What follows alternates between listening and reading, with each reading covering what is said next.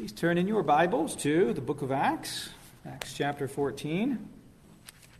If you are visiting today, I've been preaching through the book of Acts, preaching through Acts in the morning, the book of Exodus in the evening. I've found so many ways in which they complement each other. In fact, I didn't have time even to put this in the sermon notes, but I think there's at least three references to uh, the Ten Commandments in various words, various ways. Maybe you can see that behind the scenes. I won't have time to deal with that. But a lot of connections between Acts and Exodus. And I'm preaching the Ten Commandments in the evening right now. And so, um, here now, the words of the living God, the true God, from Acts chapter 14. I'll read verses 8 through 18. Now at Lystra, there was a man sitting who could not use his feet. He was crippled from birth and had never walked. He listened to Paul speaking, and Paul, looking intently at him and seeing that he had faith to, made, to be made well, said in a loud voice, Stand upright on your feet. And he sprang up and began walking. And when the crowd saw what Paul had done, they lifted up their voices, saying in Lycaonian, The gods have come down to us in the likeness of men. Barnabas they called Zeus, and Paul Hermes, because he was the chief speaker. And the priest of Zeus, whose temple was at the entrance of the city, brought oxen and garlands to the gates and wanted to offer sacrifice with the crowds. But when the apostles Barnabas and Paul heard of it, they tore their garments and rushed out into the crowd, crying out, Men, why are you doing these things? We also are men of like nature with you, and we bring you good news that you should turn from these vain things to a living God who made the heaven and the earth and the sea and all that is in them in past generations, he allowed all the nations to walk in their own ways, yet he did not leave himself without witness. For he did good by giving you rains from heaven and fruitful seasons, satisfying your hearts with food and gladness. And even with these words, they scarcely restrained the people from offering sacrifice to them.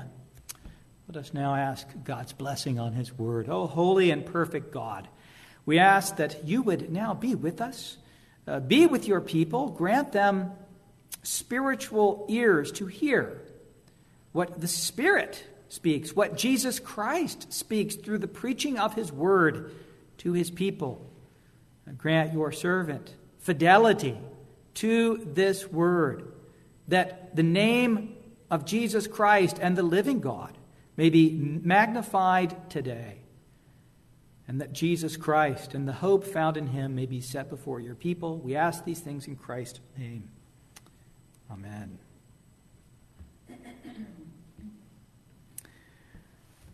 Well, the title of today's sermon, We Bring You Good News, uh, comes directly from verse 15, where it says, We bring you good news.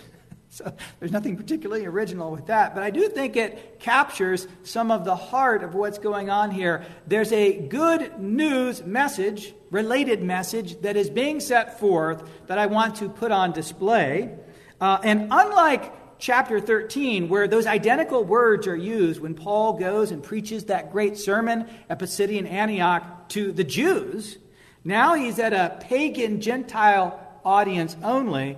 But to the Jews also, he said in chapter 13, We bring you good news. Same words are used here. The difference being in, is that in chapter 13, he, he really spells out, or Luke uh, tells us precisely uh, the, the essence of the good news, namely that God has raised Jesus Christ from the dead. That certainly would have been preached here too. But he doesn't repeat that part. Rather, what is brought out are two absolutely necessary consequences of anyone who would look to Jesus Christ, the object, the source of the good news, the one who has been raised from the dead. Paul says uh, the good news now concerns two consequences of those who look to this one. You must turn from these vain things, and you must turn to the living God. And so, with that in view, with the good news being spelled out in terms of these absolutely necessary consequences for, for even you, if you would receive the good news, that you must do these two things. You must turn from what Paul says, Paul and Barnabas say, are these vain things. And we will discuss what those are. You must turn from these vain things and turn to the living God. And so let us now uh, jump into the text. Uh, Paul and Barnabas arrive here in Lystra, of course, a- after having been thrown out uh, of where they were, uh, those threatening to stone them. We'll see next week that uh, Paul actually is stoned. Uh, but here they come to Lystra, and Paul begins to preach. And there is this lame man who hears him, and Paul heals him.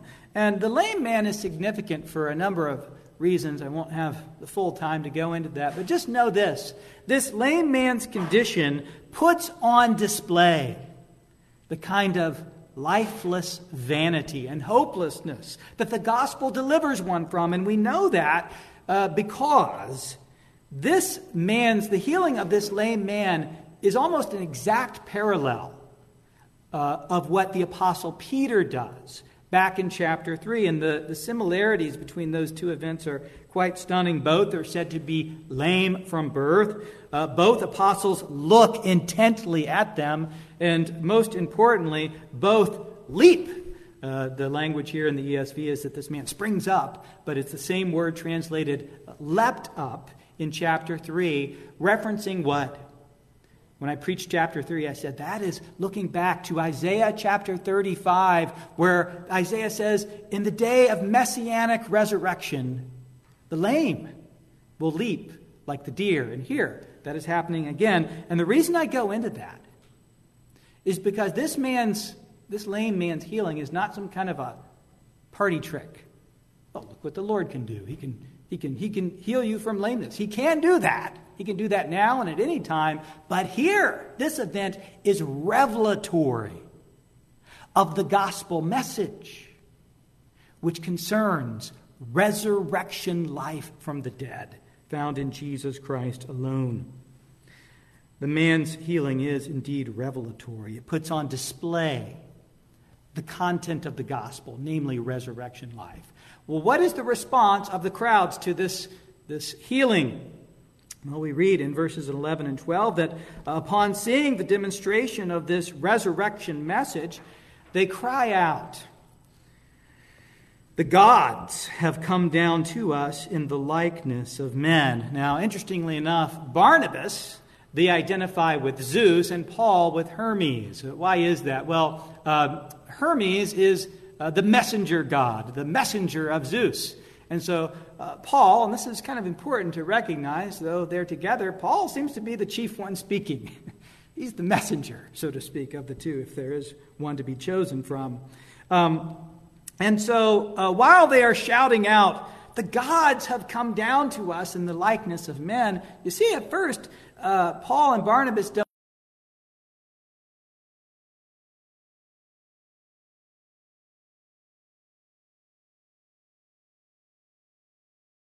Language, when, when they get excited, sometimes they, they cry out in their native tongue. These people cry out in Lycaonian uh, this message, but they don't quite understand them. They see that they're quite uh, agitated.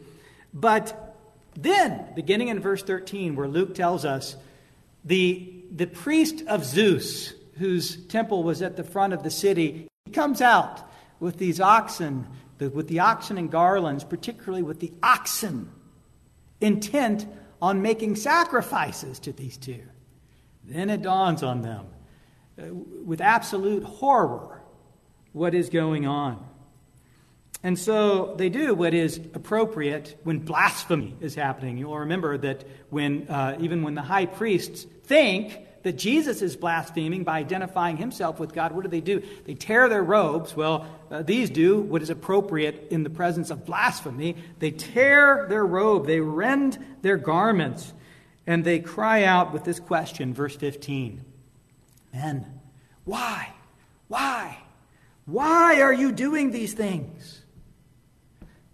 It's absolute irrationality. It's absolute insanity to do what you are doing. Interestingly, what is the very first point that they put forward to show that this is insanity, that this is absolutely irrational, to give them worship? Verse 15 We also are men of like nature with you. We're going to have to peer into the language of this in Greek a little bit, uh, but bear with me because it is vitally important that you understand what I'm saying here. The ESV translates uh, the translation of um, the phrase of like nature is the Greek word homoi, homoiopathes. Homoiopathes, which means of like passions. Of like passions. And you can know that I'm not just sort of making that up because if you have the King James Version, that is exactly what is said. We also are men of like passions with you. And so the, once you see that, the important thing that you need to note is not that we are those who have a human nature like yours. We are those who have a human nature which is defined by passions. These passions are not just emotions. One writer says uh, that this word, homoiopathes, uh, says it describes one who has like feelings or sensations who is affected in the same way by the same things as heat and cold, pleasure and pain, disease and death. The key takeaway being there one who is affected by. That is one who has like passions.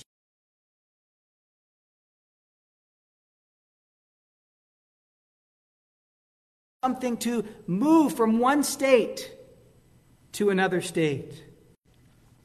Let me give you an example of this. Uh, kids, just imagine that um, you sit down for dinner and your mother wheels out to you a meal that she's been working hard on all day. And the meal turns out to be the Mom, I don't like that dish. Now, the Mom, I don't like that dish has been served many times in many ways in the York home. Uh, but kids, just imagine that instead of saying, Mom, I don't like that, you simply dutifully eat the dinner with thankfulness and say, Thank you, Mom. And then perhaps your mom would come along afterwards, almost in thankful response to that, and say, And now here's this. And what is this? Well, this turns out to be the most luscious, beautiful, delectable chocolate cake you have ever seen in your life.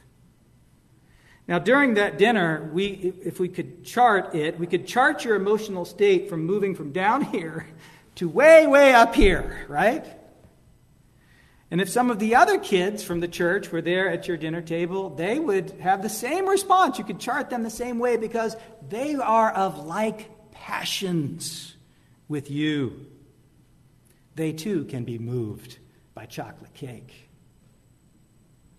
God is not like that. God is not of like passions with you or with anyone else. He is not of like passions because God does not have passions. He is incapable of being affected by, of being acted upon, of being moved from one state or another. He is without passions. God was, is without passions? Who would say that? Beloved, that is precisely what has been confessed by the Reformed uh, for centuries. And by confessed, I mean stated in our confession of faith. The Westminster Confession of Faith, chapter 2, paragraph 1 says this There is but one only living, and please note the, the repetition of living, it also appears in our text. There is but one only living and true God, who is infinite in being and perfection, a most pure spirit, invisible, without body parts or what? Without body parts or passions. God is without passions because he cannot be acted upon, affected by, moved from one state to another state. To be without passions, to use the theological language, is to be impassible. To be with passions is to be passible. Now, interestingly enough, maybe you don't have the Westminster Confession of Faith open, chapter 2, paragraph 1, but if you did, what is the one and only proof text given in the Westminster Confession for this doctrine of the impassibility of God? It's our text. It's Acts 14 15. The place, the only place where the confession goes to prove this doctrine is here. Now, that's not to say it's the only place where it's taught. It's taught other places. In fact, I've shown it from some other places. But this is the place that the confession goes to prove this text. Why am I so passionate about God's impassibility? Why is knowing this so important for your Christian life? Unless you understand God as being impassible, as being without passions, unless you understand Him in that way, you cannot fulfill the command given to you in this text to turn from these vain things. Because how are the vain things, these vain, vain things spoken of in verse 15, how are they defined? How does the text define these vain, vain things that you are to turn from? These vain things, the things that you are commanded to turn from in religious worship, are the things of like passions. You see, we're not just being told, turn from vain things, and those vain things are us. True enough. But the real thought being put forward here is you are commanded to turn from worshiping vain things, and the vain things are defined as things of like passions, passible things, things being affected by, determined by anything or anyone else. Think about this. The Greek gods Zeus and Hermes were perfect examples of such vain, such passible things, weren't they? Uh, the gods were certainly of like passions with men, the Greek gods. You ever go up on or re- read the Greek mythology to see what's going on up there on Mount Olympus? It's uh, one god flattering another god, one god antagonizing another god, one god sleeping with another god's wife, and all out warfare ensues. That's passions aflame. That's being moved. That's being affected by, determined by someone or something else outside of yourself. And in calling you to turn away from these vain things, the gospel commands you to turn away in religious worship from anything which does not afford you the absolute, immovable stability found in the living, immutable, impassible God of the Bible. You are commanded to turn from all such passible objects of worship. What are examples of such things? Well, they're innumerable, but they could be causes politics, sports, social transformation. They could be relationships, either a friendship or a romantic relationship. They could be entertainment, movies, video games, or pleasure. Perhaps the most important thing for you to devote yourself to in life is a life of, well, a life of ease, one devoid from discomfort, one of pleasure. If you are giving the kind of devotion to these things, passible things that you should be giving to God.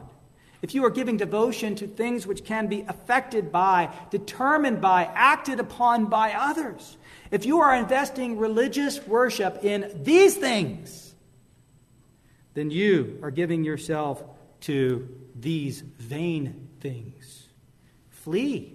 Flee such vain idolatry, such empty, hollow, lifeless idols. And if we make God to be the passible God, we make him to be an idol. Turn from such things to the living God, the living God. And so now we move to point two turn to the living God. We read in verse 15, We bring you good news that you should turn from these vain things to uh, a, or really I would argue, should be translated there, the living God. What does it mean for God to be the living God? Uh, is it just that you know, he, was, he was born one day, so he's alive? Well, no. we all know that's not true. Oh, dear ones, precious little ones of Jesus Christ, knowing God as the living God is no small thing for your Christian life. Knowing God as the living God is perhaps one of the most important callings, if not the most important calling you have as you are called to know God. So please hear me. Hear me on this matter of knowing God as the living God. God is first revealed as the living God as he shows himself to Moses, reveals himself by his covenant name, Yahweh. How is Yahweh the one who is the living God? Well, that name Yahweh reflects what God tells Moses in Exodus 3:14 when Moses asked for his name, God says, "My name is I am that which I am." I am that which I am. That is the name which stands behind God's name, Yahweh. Only the God who is the I am, that which I am. Only He who has all being and therefore has all life in Himself already. Only He can truly be called the living God. The prophet Jeremiah makes this very explicit that Yahweh, the I am, is the living God when he says this uh, in a passage very much like ours, one where the idols are being exposed.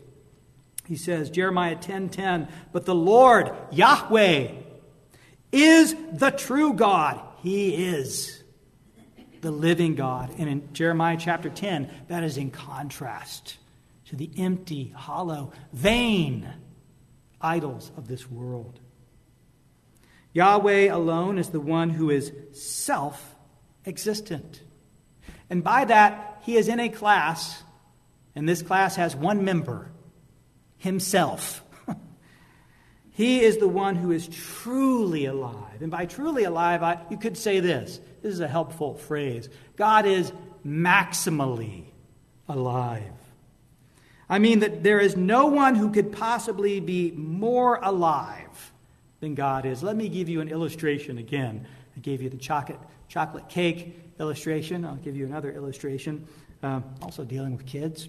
Uh, sometimes a parent may say to their child, and I'm not suggesting you do say this, by the way. I'm just saying it is said sometimes. Uh, you have so much potential.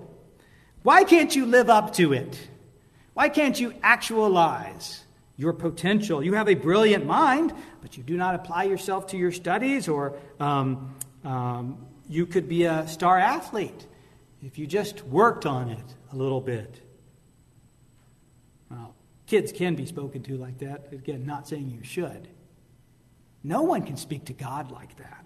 God has no unactualized potential. If he had unactualized potential, he would not be alive. He would not be living. He would not be the maximally alive God. He would not be what? He would not be perfect.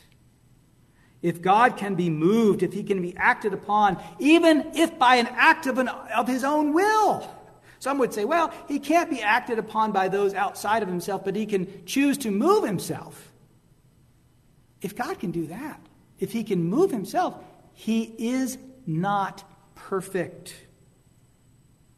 If you serve such a God, even as one who can affect himself to move himself in some way, you are not serving the living God.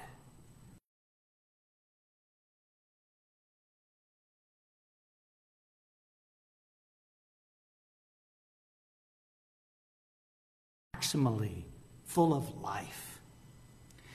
See how this idea of God being the living God just, just note how it is the perfect contrast to humans who are described as being of like passions. Turn from uh, the, the vain things, the vain, the things of like passions, to the living God. And this one, this living God, is the one who you are called to turn to and to worship. And as the uh, one, the only one who is maximally alive, who is absolutely perfect, the one who is categorically not of like passions with men, as such, he is the only God worthy of worship. No God except I can, and I'm going to use these words, and I hope you, you'll use these words too. No God except an impassible God is worthy of your worship. Every passible God who can be affected by someone or something else is a vain, empty idol. Who would want to worship such a thing? I do not. I hope you do not either. If you worship a passible God, one who can be acted upon either by you or an act of his own will, you, you worship a God who is like the child we talked about earlier, um, who can be emotionally moved from being the one who, who got the mom, I don't like this meal, to the one who is the uh, who receives the chocolate cake. God is not like that. God is so full of life and perfection that it is impossible that he should ever be moved. Let me bring this to bear to you because this is not just some abstract philosophical concept. Why is this of such critical importance for you in your Christian life? If God can be moved, his love for you can be moved. If you do not worship the impassible God, if you worship a passible God, one who can be moved, you have no guarantee, none, that that will not be the case. Perhaps may God, perhaps God may be moved for your love for him when you offer him the, the chocolate cake of your own devising, or when you withhold the chocolate cake that he wants, you see. You do not worship such a passible God. Away with such insanity. It's in view of such eternal perfections like this that Geerhardus Vos says this of God. The best proof that he will never cease to love us lies in that he never began. He was never moved to love you. He eternally loved you, predestinated you in love from the foundation of the world. Now, in the final part of verse 15, we're told that this living God is the one who made the heaven and the earth, the sea, and all that is in them. That's actually a reference to uh, the Ten Commandments, to uh, the commandment we will be looking at tonight, in fact. The living God does not get his being by being acted upon others. The living God gives being to all else that exists. He is the creator God. Or as Paul will go on later to say in chapter 17 to another completely pagan group, he says, This God is the one in whom we live and move and have our being. We have our being, our existence in and from Him. But His being is ungiven by anyone else. He gives being to all else. Let me end with this final application as we consider this living God. Yes, we've seen that God, uh, the God of the Bible, is certainly the only impassible being in existence, the only one who is not of like passions, the only one who cannot be moved. By contrast, what do we see in this text? We see uh, a very movable, moved entity the masses, the crowds. Uh, the crowds are not merely passible, they are passible in the extreme. They are fickle.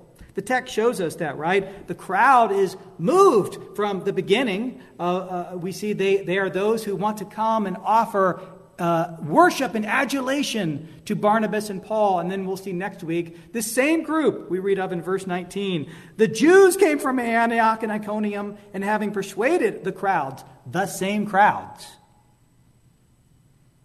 They stoned Paul. From worshiping to seeking to execute. um, that's, a, that's higher than the cake graph I gave a moment ago, I believe. Uh, the, they, these are those of like passions put on display. But you will say to me, well, Pastor, uh, that was back then. These, these are modern times. Well, listen, humanity is just as restless, just as fickle, just as passible and changeable, perhaps even much more so now than they were to, uh, than today as they were then. Indeed, we could say this people have weaponized technology so as to move masses from states of adulation to someone's complete destruction in a manner of nanoseconds, and not just in one locale, but globally. So, the so called wisdom of the crowd, which I think is seen in kind of the scorched earth policies of social media, which can be used for good. I'm not saying it's inherently bad. It can be used for good, but it's so often used for destruction. Facebook, Instagram, Twitter. Be careful. Be careful how you use those tools. Beloved, especially young ones, be constantly on your guard against looking for wisdom, life, vitality amongst the crowds who express themselves through such tools. Seek wisdom, life, contentment, and not those fickle, vain, quickly moved things, but in the living God who is maximally full of life and perfection, the triune God of the Bible. And how can you have fellowship with this one? Only through the one, how can you have uh, fellowship with this living God? Only through the one who was once dead, but it is now living Jesus Christ. You must look to him. He is the one who has blazed the path of entrance into the presence of the living God, a path which the place of perfect enjoyment and communion as a man, as the God man with the living God. Look to him. Hear the good news of the gospel today. Turn from these vain things, these passible, imperfect, movable, lifeless idols of the world. May you be like the Thessalonians, of whom Paul writes in 1 Thessalonians 9, 1, 9, and 10. You turned to God from idols to serve the living and true God and to wait for his Son from heaven, who he raised from the dead Jesus, who delivers us from the wrath to come. Jesus Christ, the raised, resurrected Jesus. He is the only one who delivers you from the wrath to come. Turn to the living God in and through him. Turn away from the idols and spend your life, the rest of your life, as Paul says in that passage, waiting for God's Son from heaven. And as you do that, as you wait for him, he who is the living God, you will be able to say with the psalmist, Chelsea, here is the quote that I told you I was going to end with. Think of this one and his enjoyment of this living God. Psalm 16:11. You make known to me the path of life. In your presence there is fullness of joy. At your right hand are pleasures forevermore. Amen.